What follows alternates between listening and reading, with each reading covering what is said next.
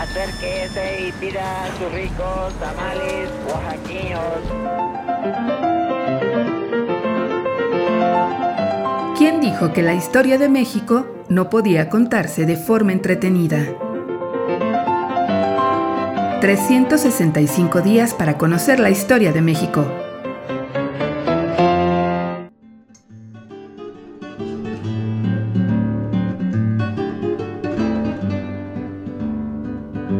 Domingo. Lugares con memoria.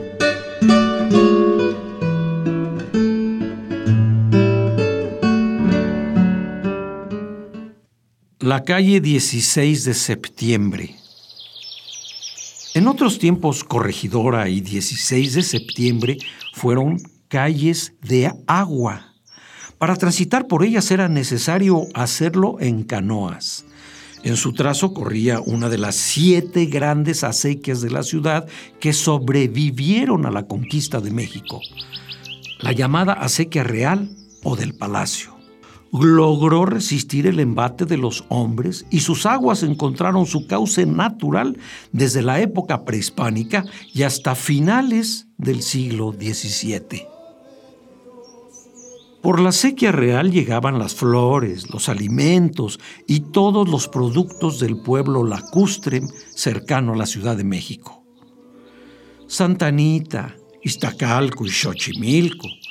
Decenas de canoas surcaban cotidianamente el canal que pasaba frente a la Plaza Mayor y las casas de Cabildo y proseguía hacia el poniente hasta unirse a otra sequía que corría por San Juan de Letrán en dirección norte-sur.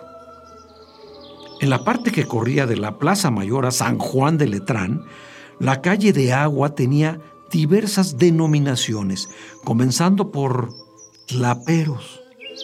El tramo siguiente se denominaba del refugio, luego Coliseo Viejo hasta el Colegio de Niñas, a cuyas espaldas se formaba el Callejón de Dolores en, colindancia con el convento de San Francisco. Tlaperos era el primer tramo de la calle en dirección oriente-poniente. Allí estuvo ubicado el portal de la finca a fines del siglo XVII y durante el XIX se engalanó con el hotel La Gran Sociedad. Mientras la acequia estuvo abierta, en ella se arrojaban desperdicios y basuras. Qué raro. Una vez cubierta, ya falta de carros de limpia, qué raro, comenzaron a aglomerarse las inmundicias, estorbando el paso y siendo de los maleantes el lugar idóneo para sus fechorías. A fin de evitar que la gente siguiera ensuciando la calle, a un jesuita de nombre Francisco Javier Lascano se le ocurrió limpiar el tramo y colocar un pequeño altar con la imagen de la Virgen del Refugio, para ver si con la intercesión divina la gente respetaba la nueva calle del refugio. Coliseo Viejo debía su nombre a la construcción de un teatro de madera quemado en el año de 1722. Había sido erigido para ayudar con las ganancias al Hospital Real de los Indios.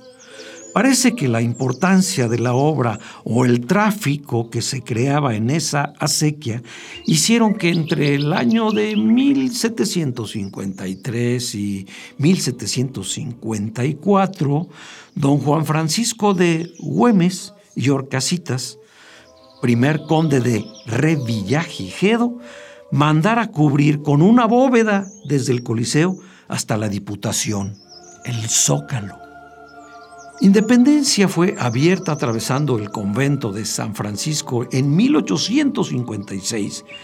Esto constituyó una especie de castigo impuesto a la comunidad franciscana en razón de haberse descubierto el 14 de septiembre de 1856 una conspiración contra el gobierno.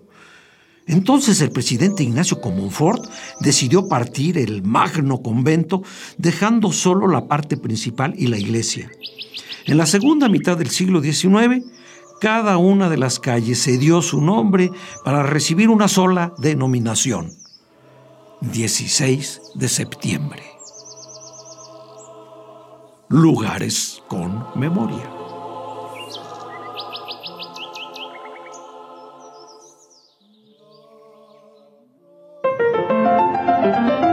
...365 días para conocer la historia de México. Es una producción de Radio Universidad de Guanajuato y la Dirección de Extensión Cultural en voz del Teatro Universitario. Serie basada en el texto de Alejandro Rosas, 365 días para conocer la historia de México.